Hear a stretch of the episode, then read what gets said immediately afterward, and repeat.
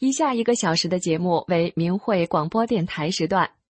明慧广播电台隶属于法轮大法明慧网，节目内容包括法轮功学员对真善忍的理解和实践，以及从中国大陆获得的法轮功学员受迫害真相的第一手资料。这是明慧广播电台。各国大法弟子在向中国民众讲述真相，这是理性反迫害的和平之声，这是呼唤善良真诚的大忍之声。这是明慧广播电台，各国大法弟子在向中国民众讲述真相，这是理性反迫害的和平之声，这是呼唤善良真诚的大忍之声。听众朋友您好，首先为您带来法轮功真相系列。听众朋友大家好，我是心雨，今天是八月十号星期四，欢迎您收听以下一小时的明慧广播电台时段的节目。我们节目播出的时间是北京时间每天下午五点到六点。首先为您介绍今天节目的主要内容，先是法轮功真相系列节目，接着有十分钟的新闻，然后请听时事评论。然后，请听时事评论。报应不爽，看当年天津事件的肇事者们。之后，再次是法轮功真相系列节目。在法轮大法祛病健身显奇效系列故事里，与您分享红斑蓝疮不药而愈，彰显大法神奇的第一部分。在善恶一念间栏目里，要讲的是。福气满满的兄妹五人的故事。好，听众朋友，下面就开始我们今天的节目。在法轮功真相系列节目里，我们想告诉您，法轮功在中国一直是合法的。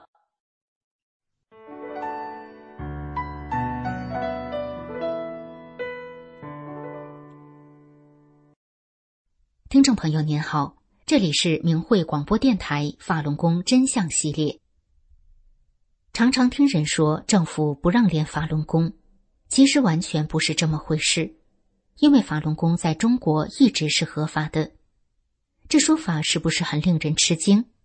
接下来就让我们把真相告诉您。早在一九九八年，当时退休的前全国人大委员长乔石。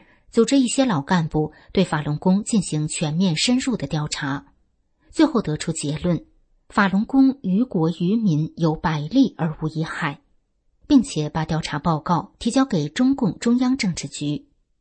一九九九年，江泽民出于妒忌要镇压法轮功，在开始发动迫害的时候，七个政治局常委中，除了江泽民本人外，其他六个常委都不同意。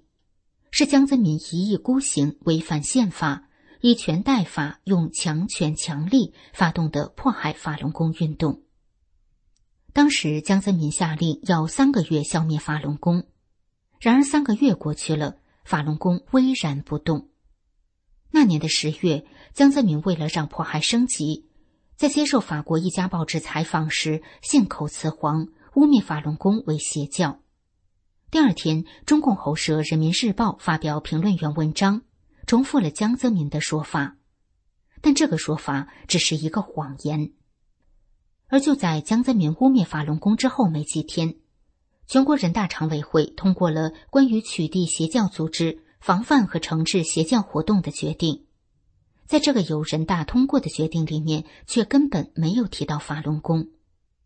之后，最高法院、最高检察院两次出台了关于办理、组织和利用邪教组织犯罪案件具体应用法律若干问题的解释，简称“两高司法解释”，里面也同样没有提到法轮功。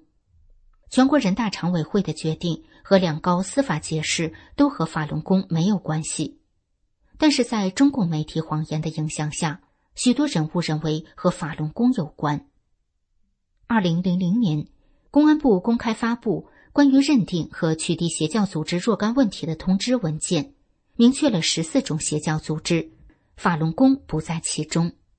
二零零五年，公安部、中共中央办公厅、国务院办公厅三家联合颁布的《关于认定和取缔邪教组织若干问题的通知文件，最新明确的十四种邪教组织，法轮功也不在其中。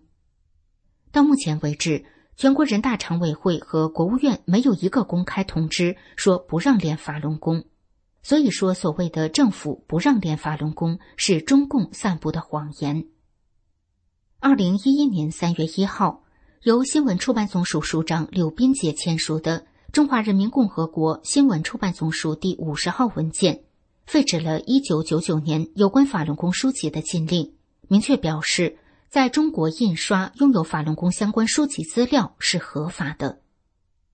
二十多年来，中共江泽民政治流氓集团是用见不得人的内部文件通知。是用强权、高压和利益收买等等手段驱使各级官员和警察迫害法轮功。法轮功在中国一直是合法的。目前的这场迫害制造了大批冤假错案，包括数量惊人的火灾器官惨案。然而，中共迫害法轮功没有任何法律依据，迫害是完全非法的。共产党是西来幽灵，中共不等于中国。追随中共参与迫害法轮功的人员要三思，执行违法的行政命令，将来是要被追责的。听众朋友，我想现在您已经了解了，那就是在中国修炼法轮功一直是合法的。今天的法轮功真相节目就到这里，以上为您带来的是法轮功在中国一直是合法的。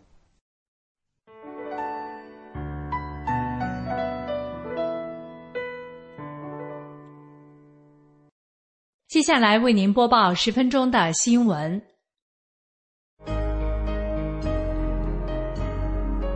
欢迎收听明慧网报道的大陆消息。这期节目的主要内容有：曾遭重刑二十年，李文明又被网判五年；曾遭网判，兰州贾建怀又被非法判刑三年多。上海李红女士申诉冤案遭报复性判刑，下面请听详细内容。据明慧网报道，甘肃省兰州市法轮功学员李文明先生，二十年前因利用电视插播的方式传播法轮大法真相，被中共法院非法判刑二十年。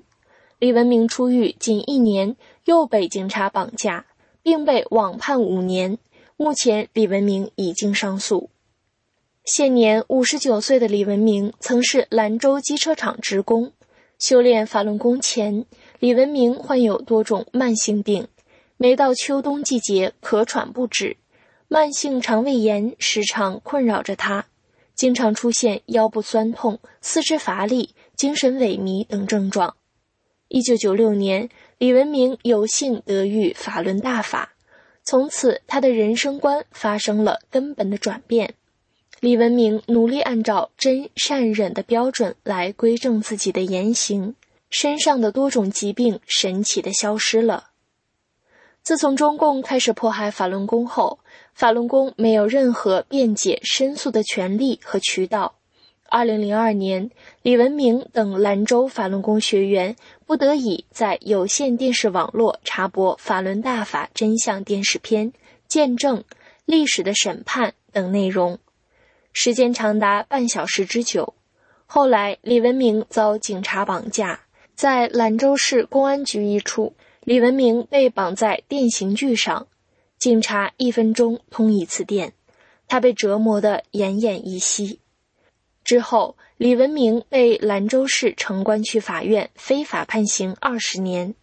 在狱中，李文明经历残酷的高压迫害，九死一生，于二零二一年八月结束冤狱。李文明回家仅一年的时间，去年八月，李文明在七里河又被警察绑架，被劫持兰州西果园看守所非法关押至今。后来得知。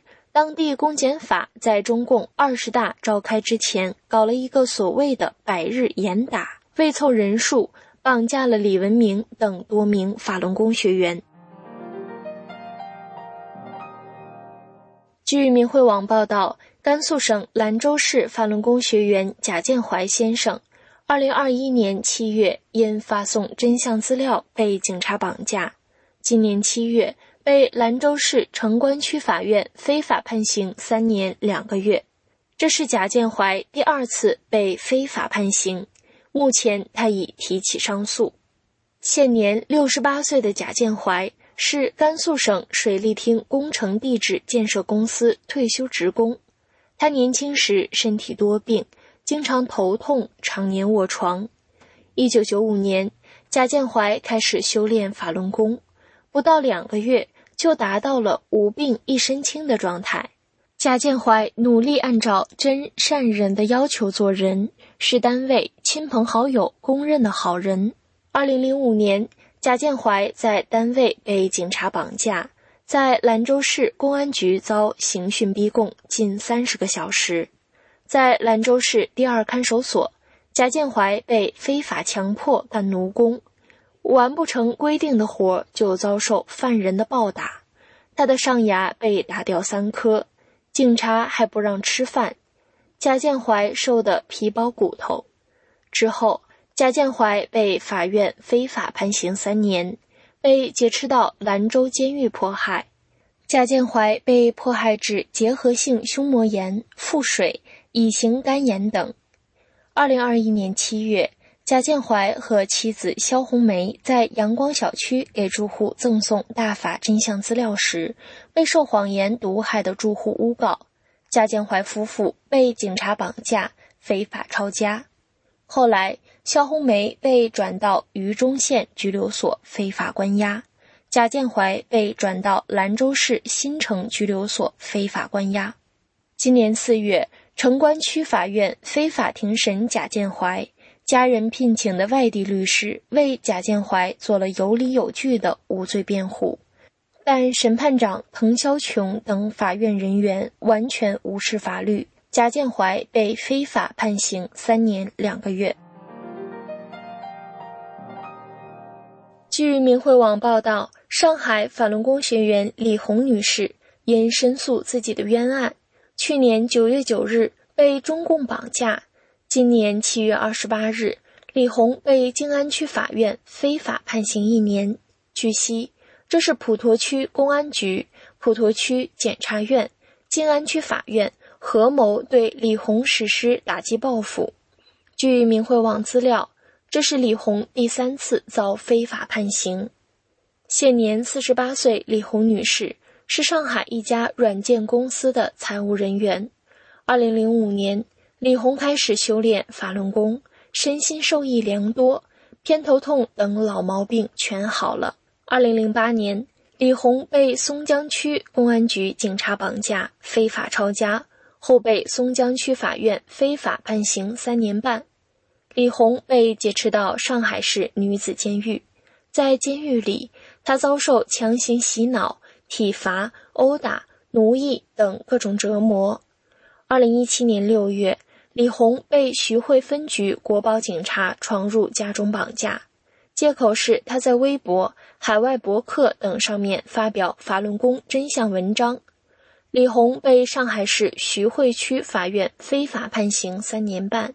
再次被劫持到上海女子监狱迫害。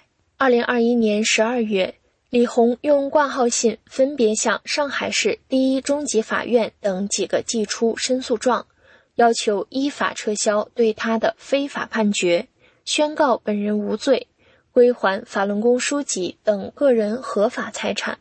去年九月，李红被警察绑架。据李红的律师了解。普陀区检察院官员和普陀公安分局开了会，要把李红这个案子当所谓的典型来抓。今年七月二十八日，李红被静安区法院非法判刑一年，其理由是李红向上海市普陀区法院立案庭等部门邮寄的申诉材料中包含的从法律角度解析天安门自焚、四二五事件。检察院撤诉，公安撤诉，法庭胜诉，无罪释放案例。上海公职人员之见：至今为止，中国没有任何一部现行法律规定法轮功违法。这四份材料是所谓的宣传品。目前，李红仍被非法关押在普陀区看守所，他已经向法院提交了上诉书。据明慧网统计，迄今为止，被中共迫害致死的法轮功学员中，能够查明身份的有四千九百七十四人，但由于信息封锁。尤其是中共掩盖活摘法轮功学员器官的罪行，法轮功学员因迫害而导致的实际死亡人数远远超过这个数字。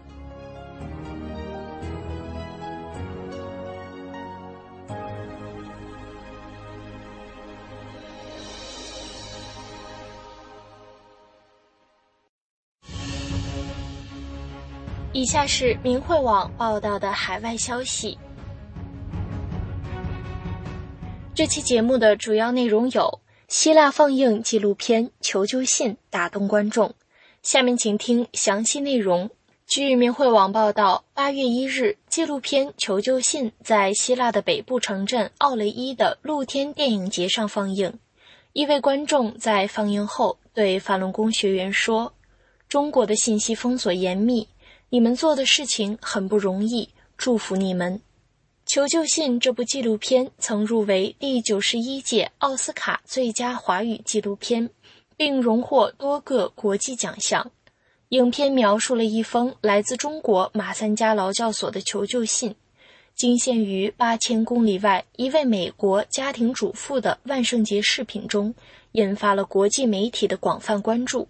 求救信的作者法轮功学员孙毅，为了继续揭露中共对他的迫害。用镜头记录了他在严密监视下的真实生活。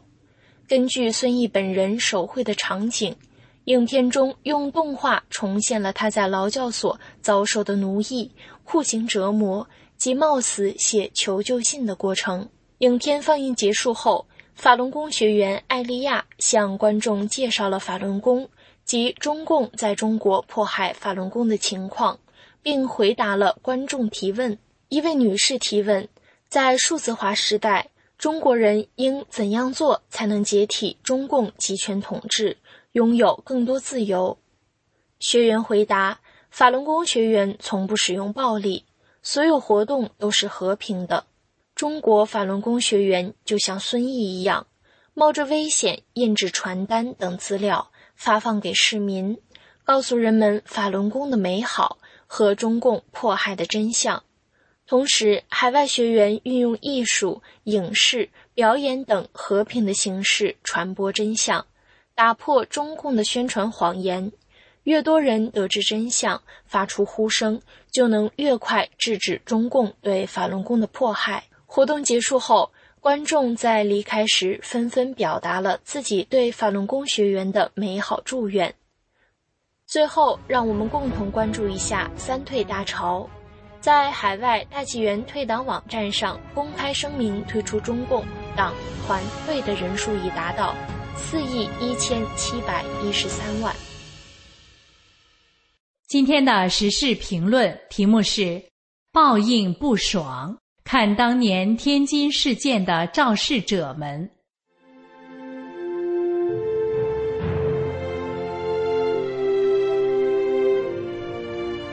请听时事评论：报应不爽，看当年天津事件的肇事者们。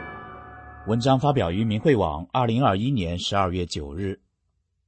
说起善恶有报是天理，常会让人想起害死岳飞的奸臣秦桧。秦桧一一四二年害死岳飞，在那之后的十几年里，秦桧独揽朝政，排除异己，气焰嚣张，直到一一五五年病死。但是善恶到头终有报，只争来早与来迟。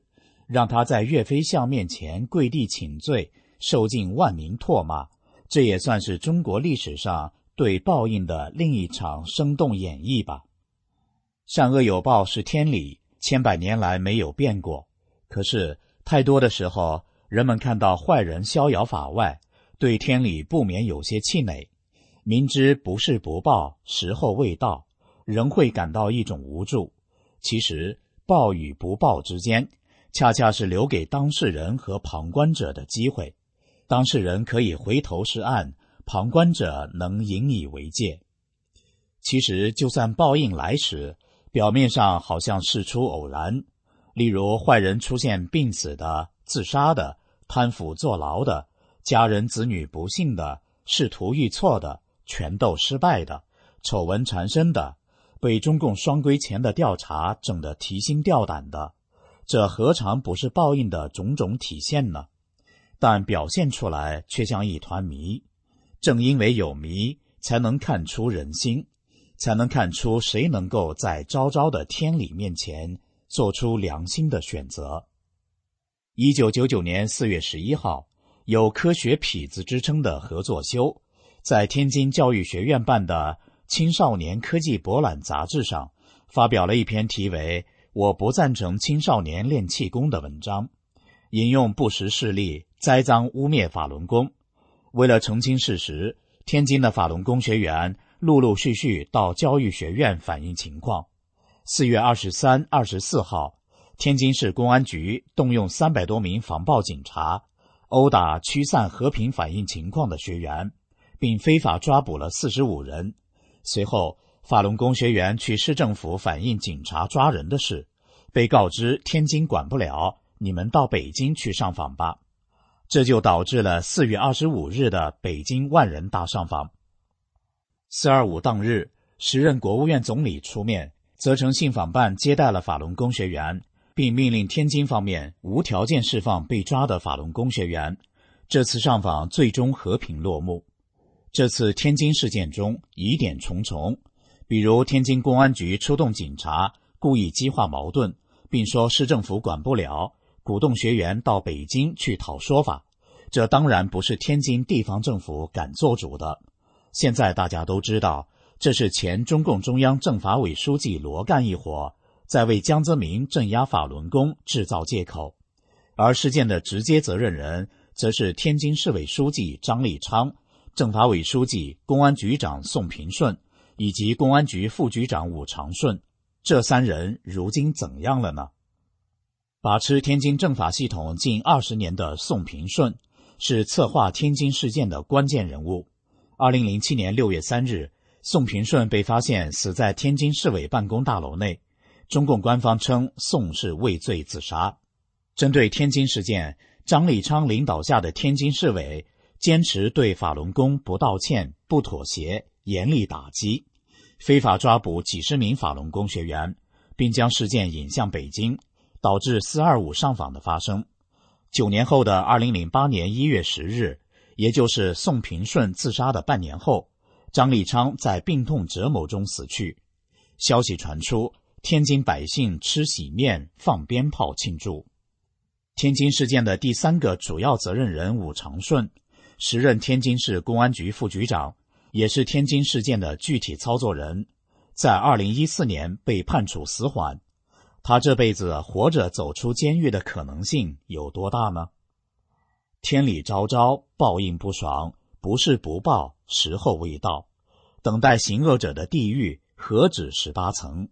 希望那些还在参与迫害法轮功的中共各级官员，尽快找法轮功学员了解真相。抓紧弥补自己犯下的罪行，上天留给作恶者醒悟和弥补的时间不多了。以上时事评论内容选自欧阳飞的文章《报应不爽》，看当年天津事件的肇事者们。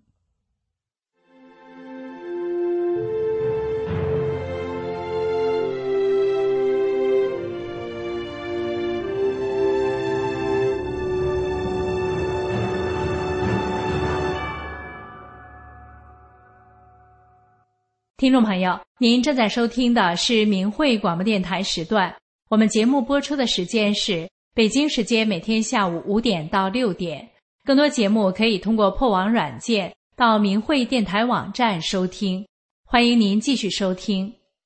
下面是法轮功真相系列节目，我们来谈谈法轮功学员为什么要讲真相。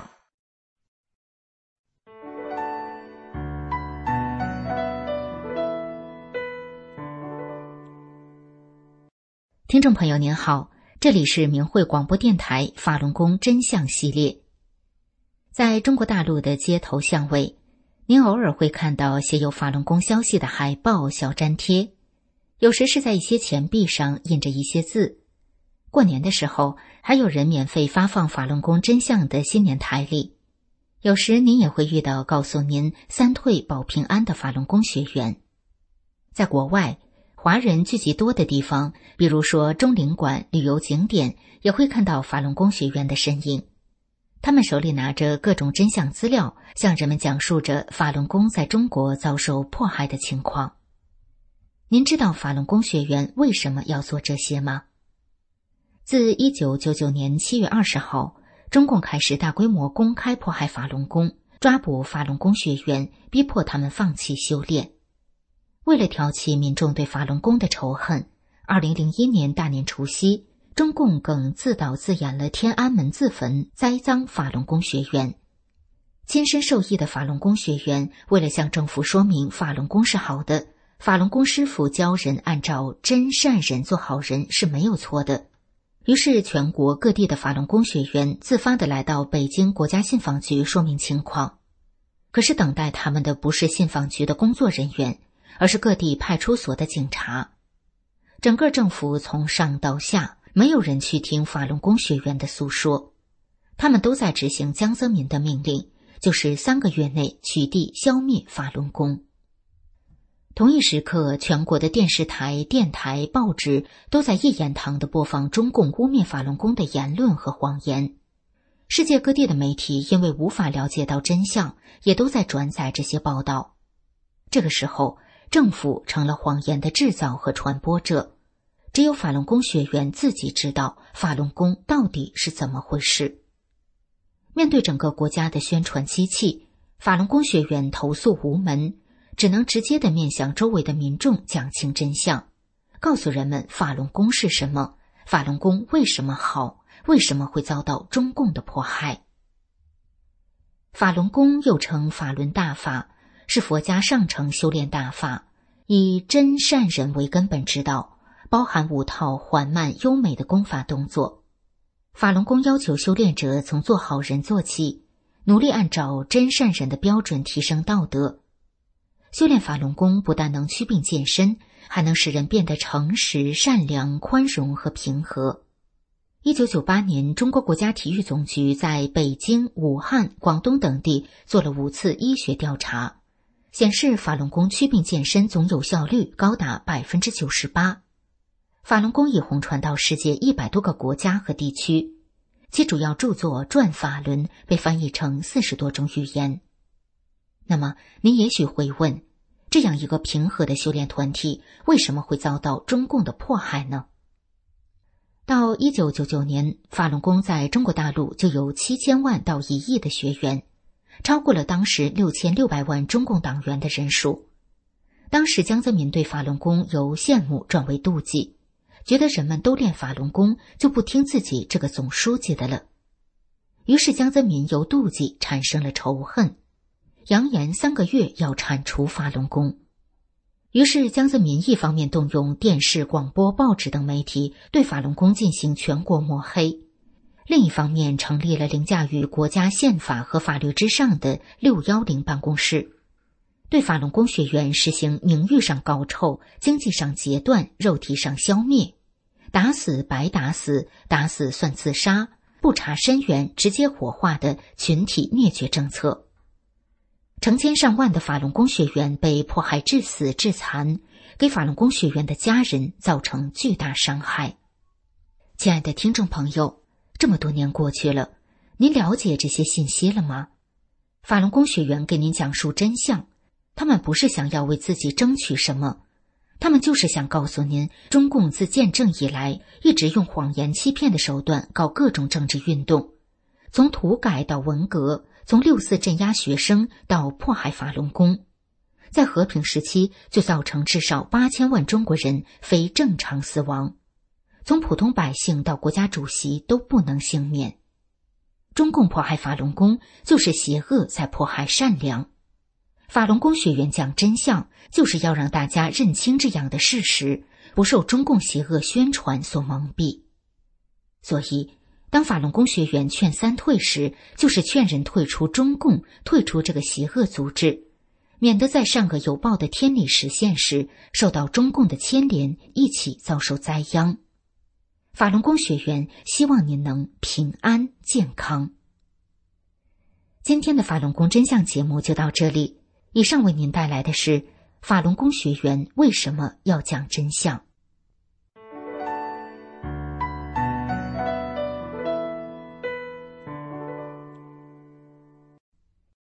接下来将与您分享法轮大法祛病健身显奇效系列故事。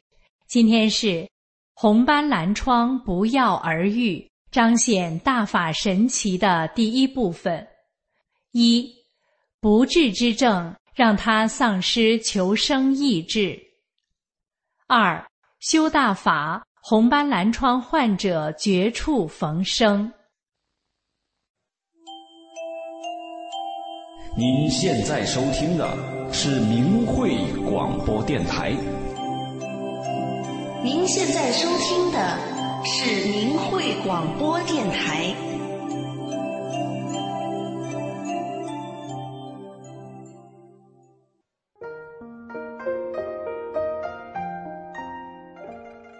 听众朋友，您正在收听的是明慧广播电台《法轮大法祛病健身显奇效》系列节目。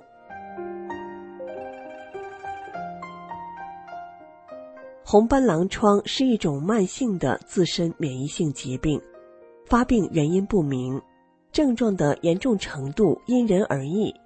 这种病会导致免疫系统产生自身抗体，攻击自身的细胞和组织。导致内脏和器官受损，从而引发并发症。这是一种令医生们都束手无策的疾病。不管年龄大小，患者像是走在钢丝绳上一样，时时面临着生命危险。有的患者可能在确诊后几天内离世，有的患者要终生依赖药物。但是有一些患者，他们通过修炼法轮大法。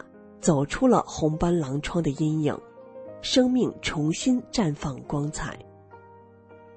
首先，我们来听听，因为看了一张小小的传单而改变了人生，这是来自美国密苏里州芭芭拉的故事。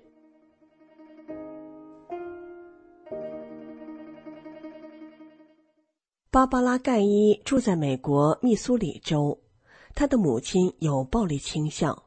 使得幼年的芭芭拉几度尝试过自杀。少女时代的她，也因屡遭家庭变故而陷于抑郁，时常在酒精和药物中寻求解脱。上大学时，芭芭拉的全身性红斑狼疮病发了，因为她连续性发烧，伴随着全身虚弱无力和疼痛等症状。芭芭拉二十岁了，仍无法正常外出工作。所以，她申请了政府的残障救助为生。后来，芭芭拉由于长期使用类固醇控制红斑狼疮病情，药效导致了脉管炎，造成血管破裂，使得活着这件事对芭芭拉而言都变得是一种不得不面对的艰难任务。自幼留有心灵创伤的芭芭拉。又面临必须依赖他人帮助才能活下去的残酷事实，这让他越加的沮丧。自杀的想法几度回到他的脑海中。阻止他去自杀的原因，是因为他总是想到她的丈夫和女儿。芭芭拉知道自己不能这么自私。为了避免自己一时想不开而做傻事，芭芭拉决定去看心理医生。看能不能从忧郁中走出来，勇敢的活下去。然而屋漏偏逢连夜雨，芭芭拉接着又被诊断出风湿性关节炎。绝境中，他开始思索：人生到底为何而来？人生的意义到底是什么？二零零零年二月六日，这时芭芭拉的红斑狼疮发病已经十年了。他走进社区图书馆，想要找到他渴望知道的人生答案。他在书架走道里徘徊着，搜寻各式各样的书籍。不经意间，他看见最底层的书架里有一张颜色醒目的传单被夹在里边。好奇心驱使他将这张传单拿了出来。当他一看，原来是一张介绍东方打坐的功法——法轮功的传单。当芭芭拉看到传单上大大的三个中文字“真善忍”和下面的英文注解，他心里一震，直觉告诉他：“我找到了，这就是我要找的答案。”芭芭拉离开图书馆后。立即去联系了传单里著名的当地义务教工的联系人，很快的他就拿到一本英文版的《转法轮》，这是一本修炼法轮功的主要书籍。芭芭拉仔细的阅读之后，这才恍然大悟。芭芭拉说：“书里讲的内容回答了我所有的问题，解答了我现实中经历的因缘。我当时就知道这是我找寻的人生答案。”我就像是醒过来了一样。不久后，芭芭拉惊讶的发现，折磨她十多年的红斑狼疮不见了。就在她修炼三个月后，她完全康复了。她觉得自己身轻如燕，体力很好，体验到了无病一身轻的美妙滋味。恢复健康的他，能做任何自己想做的事，也能跟别人一样正常去上班了。芭芭拉说：“我当时没料到病会好，我也不知道病有可能会好，结果病真的好了，而且好得太快，近乎神奇。同时，幼年时期留下的心灵阴影，也在不知不觉中消散的无影无踪。至今，芭芭拉走入法轮大法修炼已超过二十年了。自从她因为一张小小的传单而出现生命奇迹后，”发送传单给有缘人就成了他的最大心愿，因此在当地各种文化展览、医疗保健博览会以及公园里，经常会出现芭芭拉的身影。他在桌上摆着法轮功功法简介，为有兴趣的民众当场义务交功。芭芭拉俨然成为了一名传播奇迹的使者。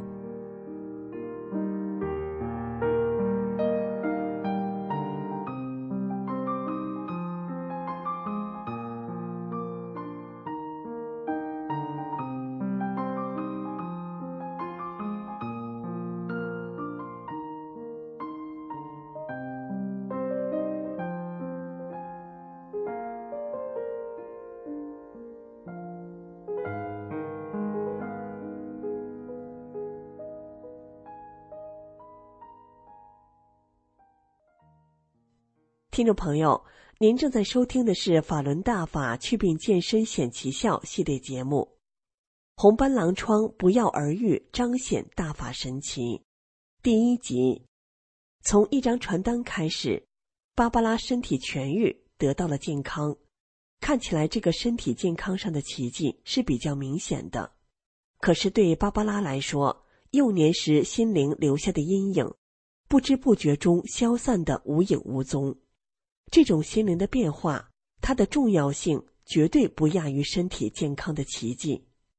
从一张传单到一本转法轮，然后成为一个奇迹的传播者，类似芭芭拉的人很多。如果有一天您也有机会拿到一张法轮功的传单，或许也可以问问发您传单的人他的故事。接下来，我们来听听来自山东的陈桂兰的故事。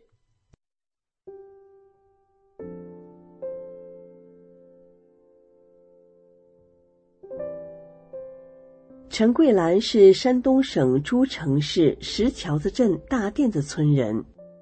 一九九零年前后，陈桂兰开始感觉浑身痛，她一直当风湿性关节炎去治疗，谁知越治越厉害，渐渐的，陈桂兰失去了工作能力。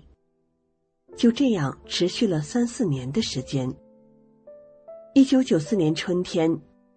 陈桂兰到石桥子医院检查，也没查出具体病因，只知道红细胞沉降率高至一百二十，是正常值的四倍，他浑身水肿，消肿后两腿及胯骨都成了皮包骨头，不能行走。因为陈桂兰的大哥是北京武警总队医院的干部，所以家人决定带他到北京去求医。一九九四年黄历七月十五日，陈桂兰进京检查，医生确诊她得了红斑狼疮。并且引发肝病、肾病。由于陈桂兰的骨盆以下血管不流通，失去知觉，两腿冰凉。为此，他大哥分别给他请了三个专家诊断，但都没有很好的治疗办法。最后，专家决定双腿截肢。那时躺在病床上的陈桂兰，宁死也不要锯掉双腿。没办法。只好打针吃药维持着。就这样，陈桂兰在北京一直住到一九九五年的腊月二十六日才回家。临走时，医生对他家人说：“顶多还能维持两年。”回家后的陈桂兰仍一直在病痛中煎熬着，两腿没有知觉。一九九六年过年蒸馒头时。由于炕太热，他坐到炕头上，结果不小心将腿外侧烙出个疤。过后揭下来一块皮，可他却没有任何感觉。到了一九九六年春天，陈桂兰病得更厉害了，而且越来越严重。当时村里人都议论陈桂兰快不行了，他本人也感到活的希望渺茫。人生路已走到了头，他连自己死后埋在哪里都想好了。陈桂兰考量着，为了治病欠下的债，光在北京就花了近两万元。现在自己生活已不能自理，为了不再拖累别人，他想不如尽快了断自己。然而，一九九六年的九月，陈桂兰听人家说法轮功很好。许多绝症病人练法轮功后都好了，他抱着一线希望打听，得知法轮功免费教功，不收费也不收礼。他想这样的好事上哪儿找？就这样，他有两个孩子架着，到了离家不远的练功点上。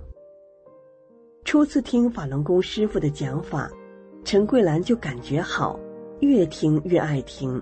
觉得心里有说不出的舒畅，精神头也有了，身体也觉得轻松了。渐渐的，他饭吃的多了，也能睡着觉了。接下来，他就跟当地的法轮功学员一起学法练功。自此以后，陈桂兰真的如同换了一个人，并且再也不用一把一把的吃药了。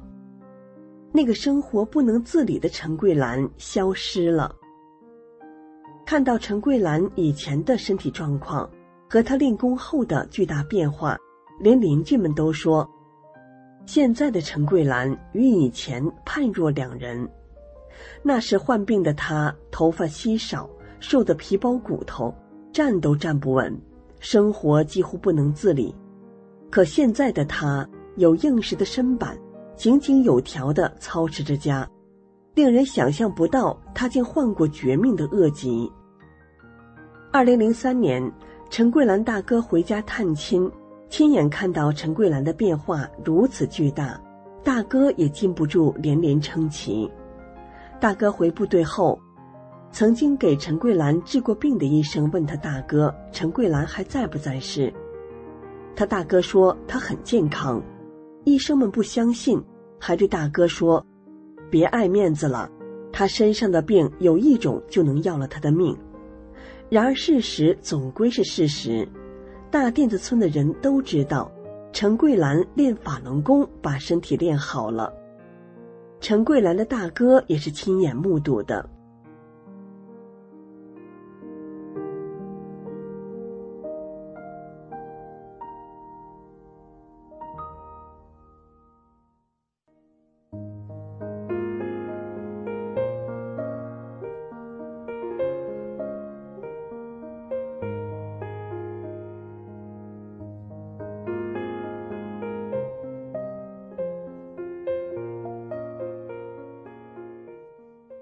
听众朋友，修炼法轮功祛病健身的奇效，它的超常结果是超乎一般人的认知，所以人有时候会一时间难以相信的。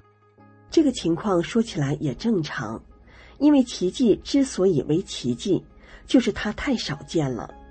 可是呢，类似陈桂兰这样的奇迹，在当今社会中却一再的发生，不断的出现奇迹。这是不是一种更罕见的现象，更值得我们去思考呢？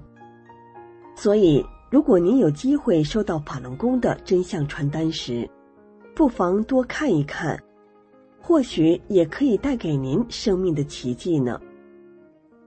法轮大法神奇殊胜，法轮大法祛病健身显奇效这个系列节目中所讲的事例。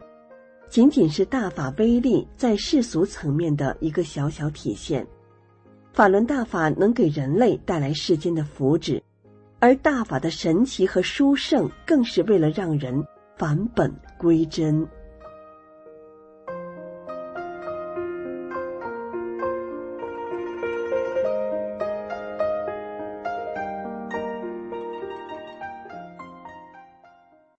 湖南省的一户普通人家，兄弟姐妹五人。这个大家族中有得气管炎、癫痫病的，有患严重过敏性哮喘的，有胆结石需要做手术的。最终，每个人的病都不翼而飞了。用最小的妹妹的话说，是因为每个人都守住了善念，得了福报。今天的善恶一念间栏目，让我们来听听福气满满的兄妹五人。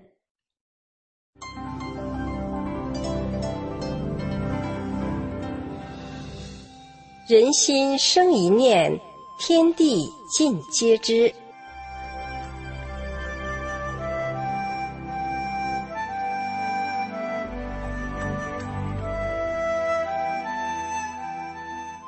听众朋友您好，欢迎收听明慧广播电台《善恶一念间》节目。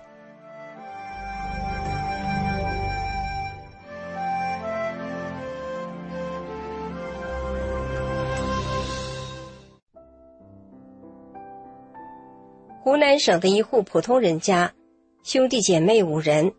这个大家族中，有得气管炎、癫痫病的，有患严重过敏性哮喘的。有胆结石需要做手术的，最终每个人的病都不翼而飞了。用最小妹妹的话说，是因为每个人都守住了善，得了福报。怎样做算是守住了善呢？守住了善，真能给人带来福报吗？来听小妹莲花讲的她家亲人的故事。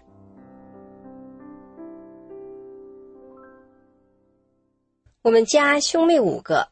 给大伙说说我们家的故事。先说我姐姐，她排行老三，心地善良，吃苦耐劳。姐夫家境贫穷，身体特别差，而且脾气暴躁。刚四十出头就被气管炎、癫痫病折磨得不像人样。他家兄弟们把棺材都给准备好了，活一天算一天。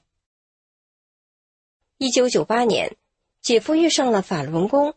练了不到两个月，一身的病竟然不翼而飞，从此无病一身轻，背直了，肩膀也平了，脾气改了很多，整个像换了个人一样。从此家境也顺了，姐夫逢人就说：“我的命是大法给的。”我和丈夫从一九九九年开始练法轮功，不到两个月。纠缠丈夫九年的严重过敏性哮喘不药而愈，从此她过上了健康的生活。亲戚们看到我丈夫和姐夫的变化，都见证了法轮功祛病健身的奇效，不受中共抹黑法轮功的谎言欺骗。二零零四年，九平共产党发表，新人们进一步明白了真相，纷纷做了三退。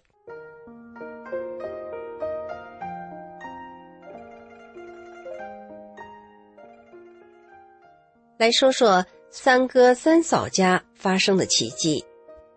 他们俩都明白法轮功被迫害的真相。别人说大法不好，三哥总要理论理论，为大法说公道话。三哥六十岁的时候，亲朋聚会，餐桌上赠送给客人的红包里全是真相币。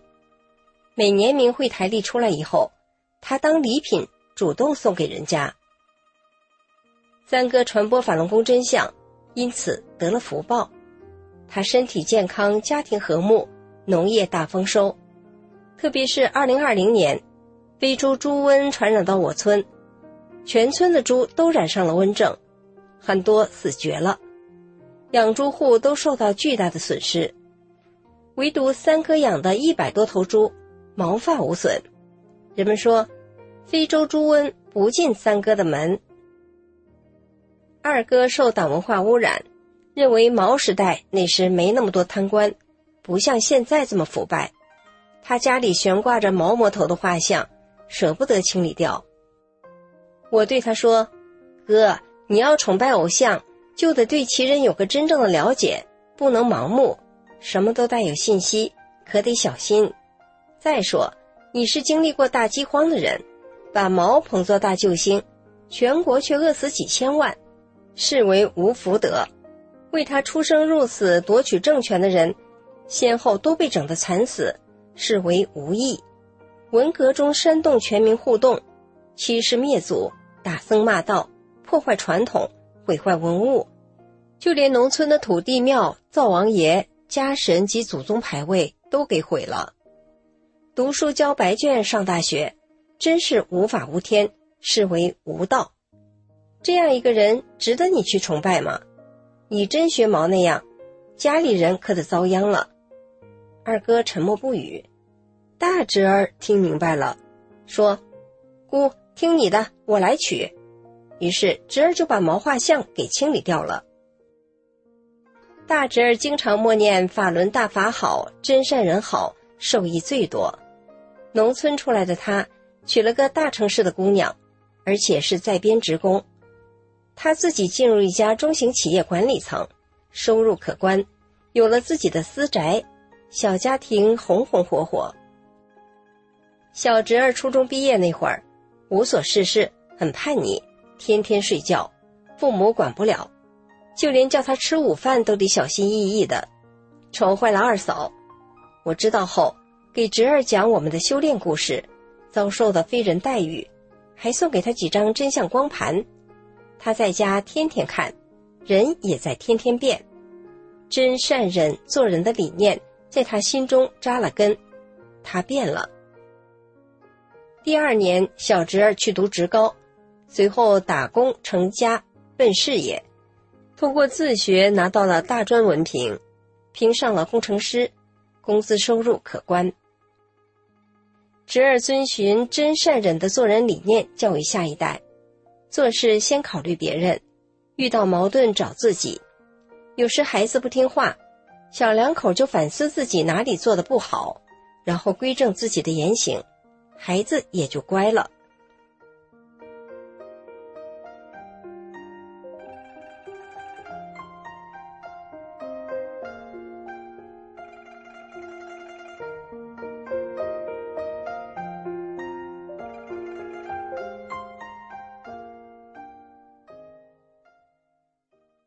最后来说说故事最多的大哥。大哥每次住院都是被医院误诊，这是怎么回事呢？大哥排行老大，今年七十六岁，人老实，没进过学堂，人称他憨子。父亲多病不能劳作，家里的力气活、脏活、累活全是大哥干。二零一二年，劳累一生的大哥住进了医院。检查出高血压、肾结石、支气管炎，结石较大，需要手术。医生说，手术前先打几天点滴，先消炎。就在这空档，我让大哥诚心念九字真言：“法轮大法好，真善人好。”告诉他会出现奇迹的。他很相信。大哥还鼓励我把真相光碟放给大伙儿看。帮助病房里的其他人明白了法轮功真相，大哥自己因此得到了大福报。第四天手术前检查，大哥的结石不见了。医生纳闷地说：“奇怪，从乡镇医院到县级医院，二级检查不应该是误诊。村里的乡亲们怀疑是不是医院误诊了。”大哥说：“误不误诊不重要，不疼了就行。怎么好的，我心里知道。”十年多过去了，大哥再也没有出现结石痛。到了二零二一年，大哥又确诊得了尿毒症，下肢浮肿到了大腿根儿，住进了医院。医生说得做透析手术，不然就会瘫痪，甚至是命都不能保。按照医院的惯例，大哥做了 CT 扫描及各种化验检查，确诊后输液消炎。第五天准备做手术，医生让家属签字，告知手术存在风险，一切后果自负。大哥知道后说什么也不做了，说要死就死在家里，不必死在手术台上。一大把年纪不折腾了，我听小妹的，诚心默念九字真言：法轮大法好，真善人好，不会有事的。大哥回家后不到半个月。肿全消了，脸色红润，可以自由行走，渐渐的恢复了正常。到现在整一年了，大哥的尿毒症好了。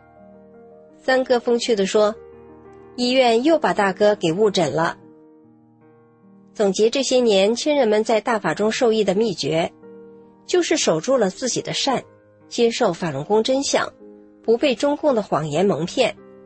法轮大法是正法。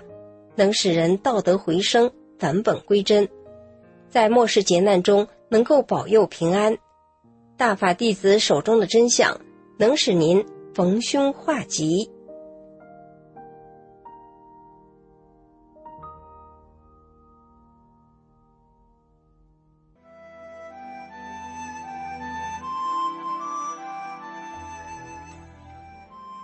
听众朋友，今天的善恶一念间就到这里。感谢您的收听。